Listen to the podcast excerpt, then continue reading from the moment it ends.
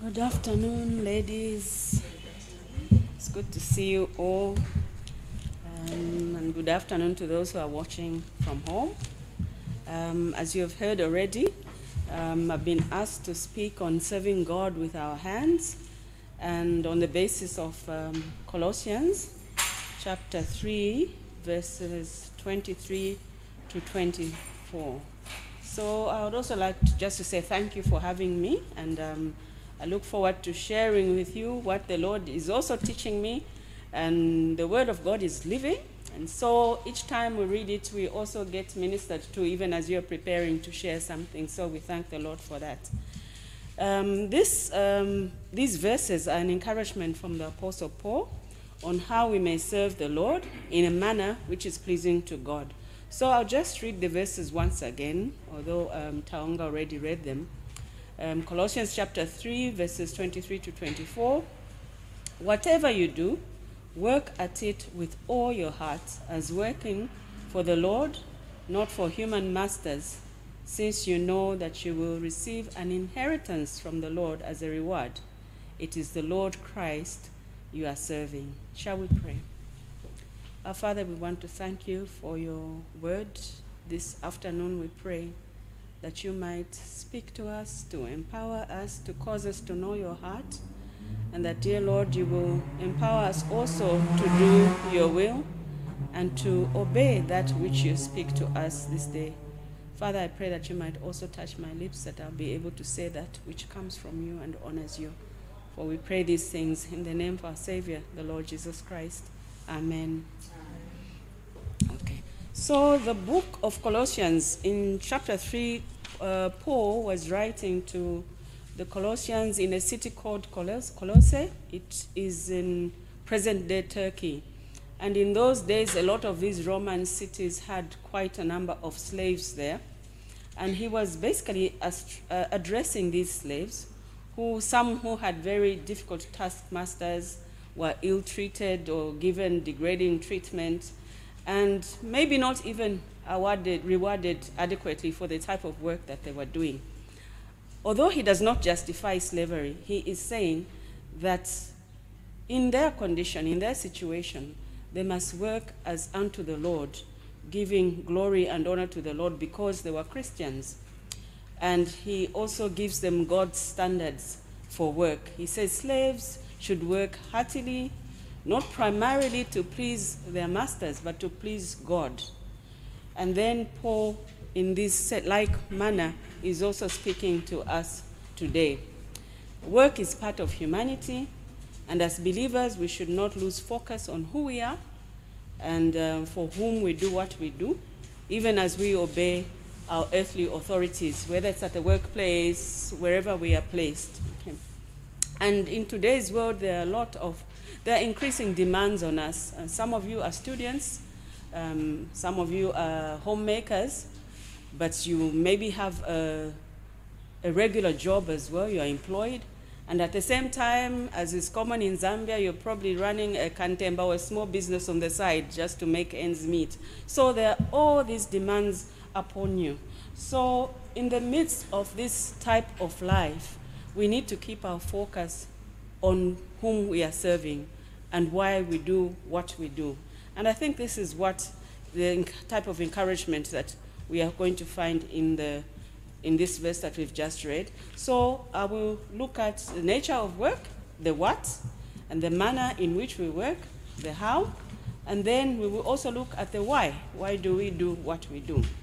But before we even go there, I would like us to look at Ecclesiastes because the Bible, in a number of places, also tells us how we are supposed to work and why we work, even before we come to the Apostle Paul. So we look at Ecclesiastes chapter 9, verse 10. It reads, Whatsoever your hand finds to do, do it with all your might, for there is no work, no device, no knowledge, no wisdom in the grave where you're going. So the uh, King Solomon, the wise man, is here giving a general philosophy to life that we must work hard at whatever we have to do now Because there's a time when we're going to the grave, and in the grave there's no working. It's done. So the best that we can do must be done now while we still have life. And then the Lord Jesus Christ himself in John chapter 9, verse 4, also says, just before he was about to perform the miracle of um, giving sight to a man born blind, he says to his disciples, I must work the works of him who sent me while it is day, for night comes when no man can work.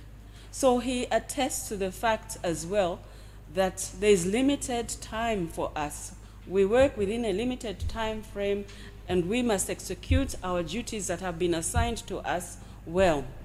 And um, Spurgeon, also in the morning devotional, the other day also wrote about this, and he says, We have no other life to live. The past is gone, the future has not arrived. We never shall have any time but time present. So work must be done in this present time while we yet have life. And we must do it in a way that it will be effective, that it will inspire and influence others, and also mainly that it will glorify the Lord. So if there's any fruit that we need to bear, it must be borne now. So in this text, like I mentioned already, we are going to look at three things relating to working in a way that honors Christ, which the Apostle Paul emphasizes in Colossians chapter 3, verses 23 to 24. The first one is the nature of work, the what. So the verse reads, Whatever you do. And this is a broad statement. It says, Whatever. Whatever type of work you are engaged in, and whatever means everything and anything. All possible types of work that we engage in by our nature or station in life. In our context, it, must, it may be in the home, or if you are mothers looking after children, cooking. If you're in formal employment, it refers to that. And I mentioned already some of you are students, it refers to that, or you're running a business, or you are involved in a ministry in the church. Whatever you do is what uh, Paul is referring to here, whatever you are engaged in. So we must not take any form of work as insignificant. This work is not important because I'm just looking at after the children. I'm not as important as the one who perhaps uh, writes a book. Um, they, you think they are more, doing more significant work. Whatever God has placed in your hands or wherever He has placed you is a place significant enough for you to do what you do well to His honor and glory. So, it matters to God. And it matters because working is an act of worship. We are told, maybe we, should, we can turn to 1 Corinthians chapter 10, verse 31. We are told that everything we do, even if we eat or drink, as Paul writes in 1 uh, Corinthians chapter 10, verse 31, Paul writes, Whether therefore you eat or drink or whatsoever you do, do all to the glory of God. So it glorifies God. Whatever we do should glorify God, it should honor Him. So work, working is also an act of worship. The next one, we see that work is also an opportunity for us in this life to, to please God. And that we also find in Colossians chapter 1. Colossians chapter 1 verses 9 to 10.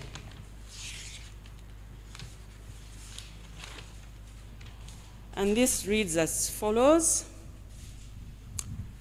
um, For this cause, you also, since the day you heard it, do not cease, we do not cease to pray for you and to desire that we might be filled with the knowledge of His will in all wisdom and spiritual understanding, that ye might w- walk worthy of the Lord unto all pleasing, being fruitful in every good work and increasing in the knowledge of God. So, work is an opportunity to please God. And work also is honorable and it is godly. Even the Lord God Himself worked. We are told in Genesis, after He had created, He rested. So, God sets an example for us that work is right, and work is godly, and work is honorable. Uh, Paul again in 2 Thessalonians chapter 3 verse 10 says, "Let him who does not work not eat."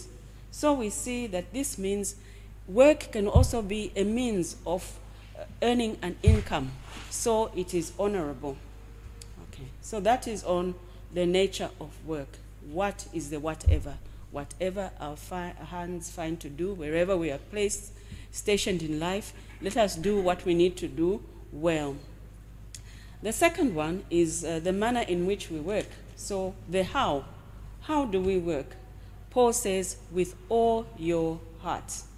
Now, we all know that the heart we know about physically is uh, the organ in our bodies that pumps blood around our bodies to spread around the nutrients and the oxygen in our bodies. But the Bible refers to the heart as a seat of all um, our emotions, our desires, and it is it com, com, it comprises all the things pertaining to our mind, our will, and most important, our conscience. So this is the part that Paul is talking about. With all your heart, that's your mind, your soul, your emotions. All these things must be brought together for you to work in a manner that is pleasing to the Lord. So, whatever we do, we begin with our attitude, our hearts, and our willingness to do that which we need to do. And when we read further in Philippians chapter 2, verses 12 to 13, we, we see that Paul talks about Christians being willing and working, but also that God is the one that will help us to, to be willing to work and perform that which is required of us. So let us just turn to Philippians chapter 2, verses 12 to 13.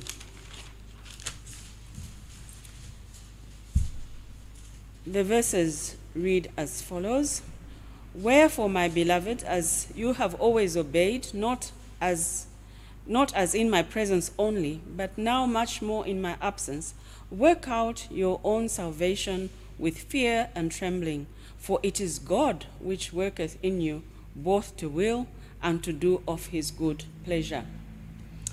And the Bible reference that I was looking to explains this as follows that in verse 12, Paul commands the Philippian Christians to work out their own salvation, meaning they are to put the truth of their belief into practice.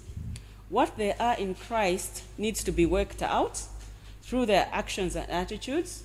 The reason for this command is given here in verse 13. God is acting through the lives of those believers.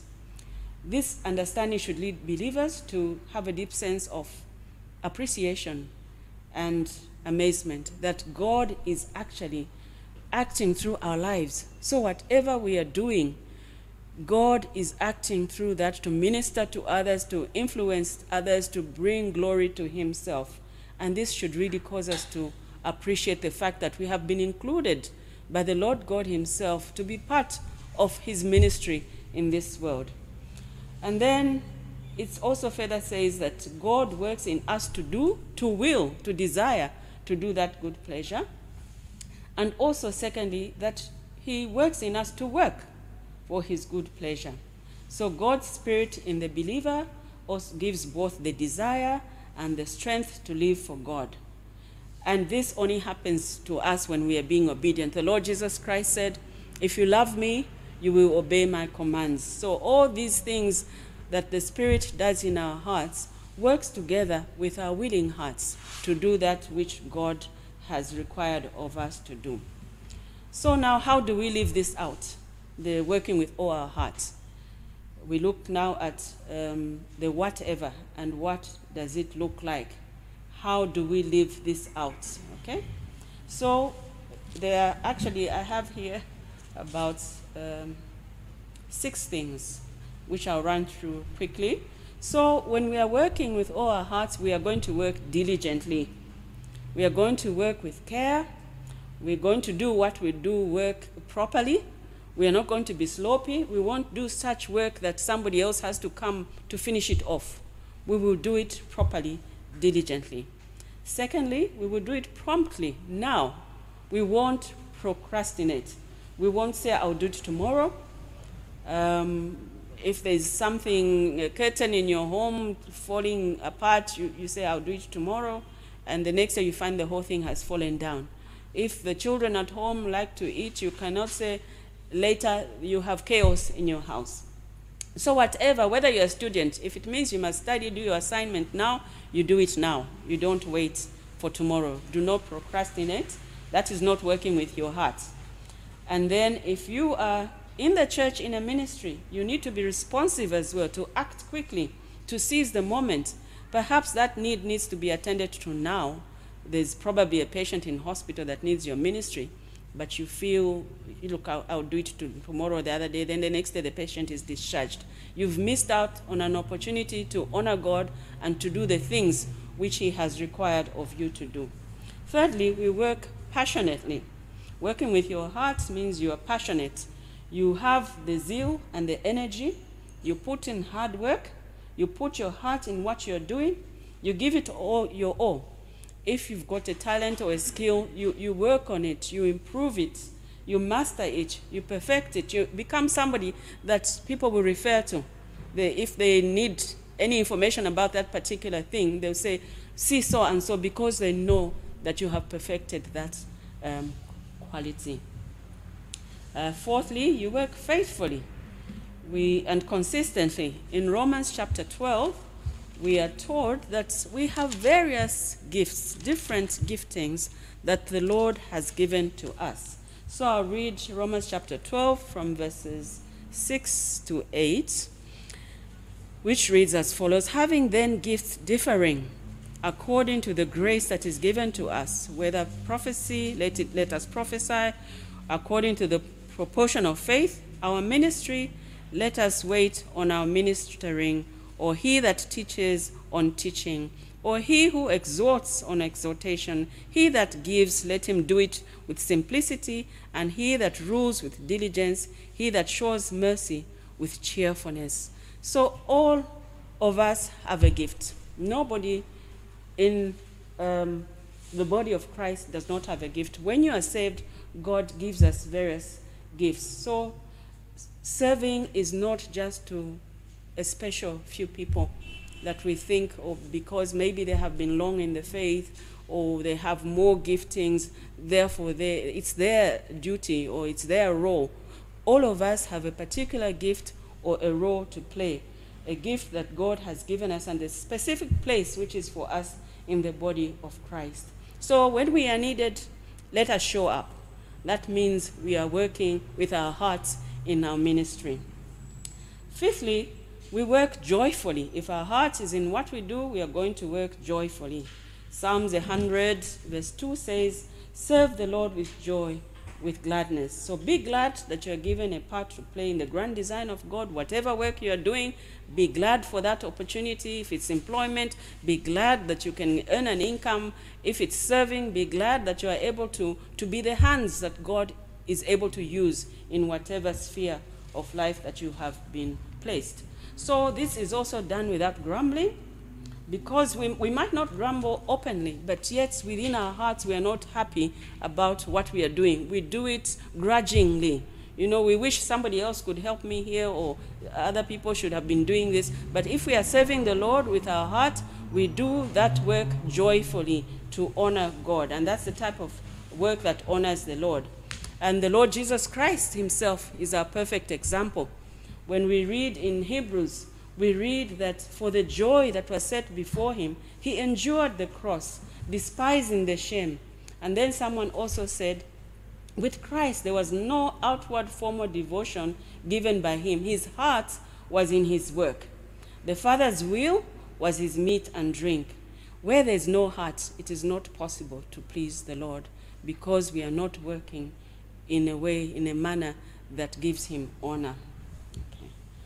So the Lord is our example. He was spontaneous in all that he did.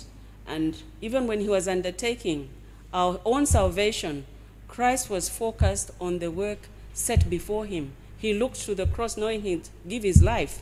And yet we are not spilling blood here. Others have spilled blood in the body of Christ. We, we read of people that have given their lives for the gospel.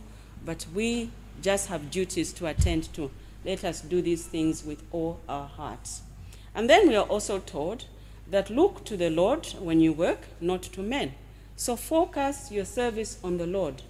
We do not work for men or to please men. We might have superiors in our uh, former employment, our, the authorities. Yes, we give them due respect, but ultimately, the judge of our work is the Lord God Himself, who is the best master. And He keeps His promises. In the, the end, He alone will judge how we have done our work. Okay, well, there are several verses that talk to us on how we please God with our work. The first one is Ephesians chapter 6, verses uh, 5 to 7, which I'll just read quickly. Ephesians chapter 6, verses uh, 5 to 7. Servants, Paul was writing to servants here as well.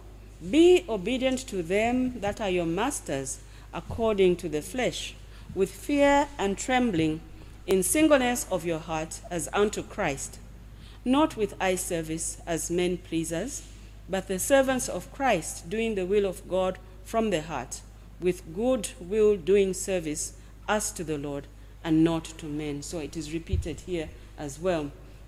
And also, Paul says in um, 2 Corinthians, 2 Corinthians chapter 5, verse 9, uh, Paul says, Where, Wherefore we labor, that whether present or absent, we may be accepted by him. So we labor so that God accepts the labor that we, we perform.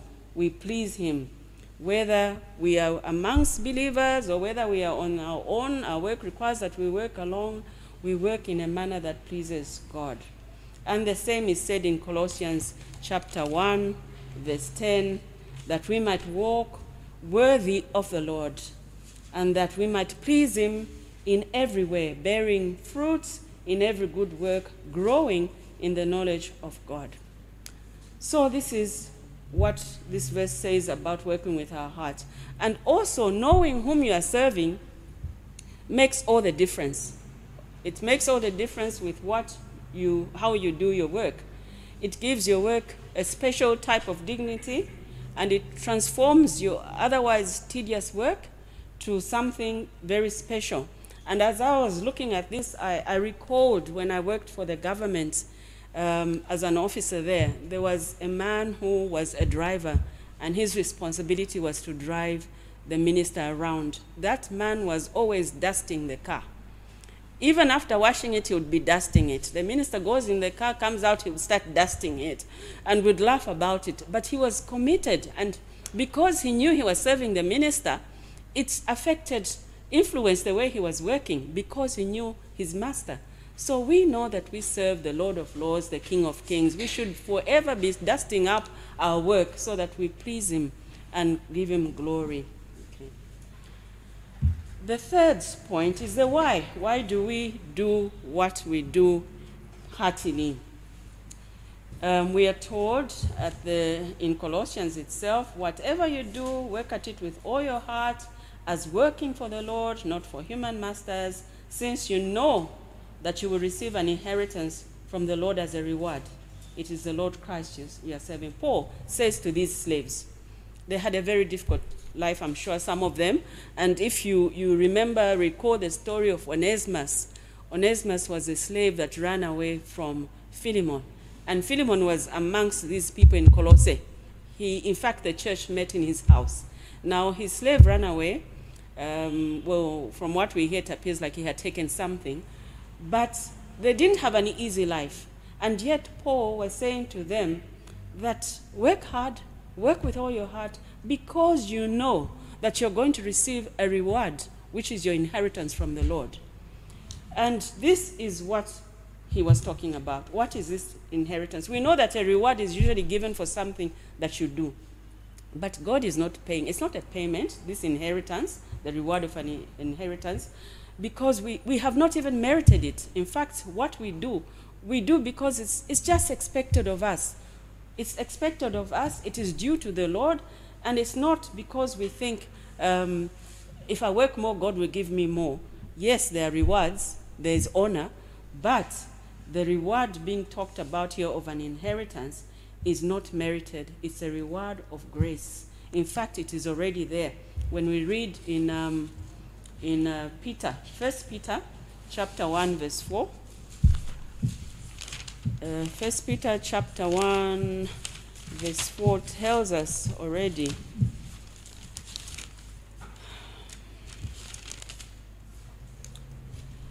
It reads, I'll start from verse 3. Blessed be the God and Father of our Lord Jesus Christ, which according to his abundant mercy has begotten us again into a lively hope by the resurrection of Jesus Christ from the dead, to an inheritance incorruptible and undefiled that does not fade away, reserved in heaven for you. So, this inheritance is already there. Usually, people leave an inheritance for children. And God, because we are His children through Christ, He gives us this inheritance, and we inherit from Him not only as heirs of God, but also there's a glory which we inherit, the riches of His glory. These are unmerited gifts which we have not worked for. But yes, there is also the well done, which is talked about in Matthew chapter 5, verse 21, when God will say to his people, those that have worked faithfully, well done, thou good and faithful servant. And also, Revelation tells us there is a judgment of believers when we will be judged according to our works. But we know for sure that there is this inheritance. And Paul is encouraging these slaves that you work hard because you know already there's something that the Lord has put aside for you. And because you have this hope, full confidence, and faith in this inheritance, you should be able to take comfort in your present work. You should be able to be encouraged to discharge your duties with much diligence, with faithfulness, with cheerfulness, and even if the present returns are small at your workplace, maybe your salary is not even as much as you think worth what you put in. But the fact that you're giving glory in that place of work is more than even that salary can ever afford for you because God is honored. And who knows who's watching you in your place of work? Sometimes you don't know there are people who are assessing you, the way you work, the way you are consistent, the way you do your work perfectly, the way you honor God with the small things that you do when you think nobody is watching. But that gives glory to the Lord. And many can testify of it later and say, yes, indeed, that was a Christian. So at, at this point, um, also, when we come to the end, we are told because it is Christ whom we serve. We've already seen that we are serving Christ. So, in all these things, we are not serving earthly masters. Yes, we, we've signed contracts at work or in the ministry, we, we are doing it for the body of Christ, but ultimately, it's our love for the Lord that drives us to do what we do. And it is Christ we serve, and He's a faithful rewarder of those who do things faithfully. And He Himself has obtained this inheritance which we will receive, and He is worthy. He's worthy of all our sweat and blood. He's worthy of all the work that we do to His honor and glory. Now, a word for those who are not Christians. I know some uh, of some people who are not believers feel that they do serve the Lord. They, they give alms, they, they, they look after the sick, they, they do a lot of things which they think are God's work. But I would like to tell you that the work we are talking about is spiritual work, a work that can only be pleasing to God because it is done by those who are saved, who are bought by Christ. You might gain accolades, you might gain um, recognition from the world, but then the scriptures also tell us that what does it profit you to gain the whole world and lose your soul? So it is your soul that matters if you're not a Christian. First, get saved. Get to know the Lord Jesus Christ who died for you. The Lord for whom um, to whom all honor goes. He, he gave his life for you because you are a sinner. We are all born sinners. So you come to that point when you realize that nothing that you do can please God unless you surrender your life to the Lord Jesus Christ. Then you can give him true worship.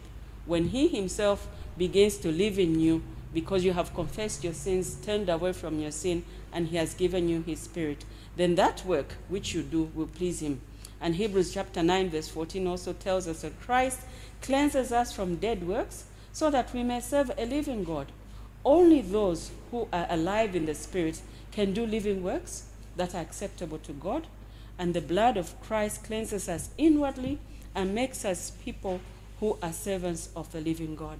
In fact, in Matthew, the Lord Jesus Christ himself said, On the judgment day, many will come to me and they'll say, Lord, we, we served you, we told others about you, we performed miracles.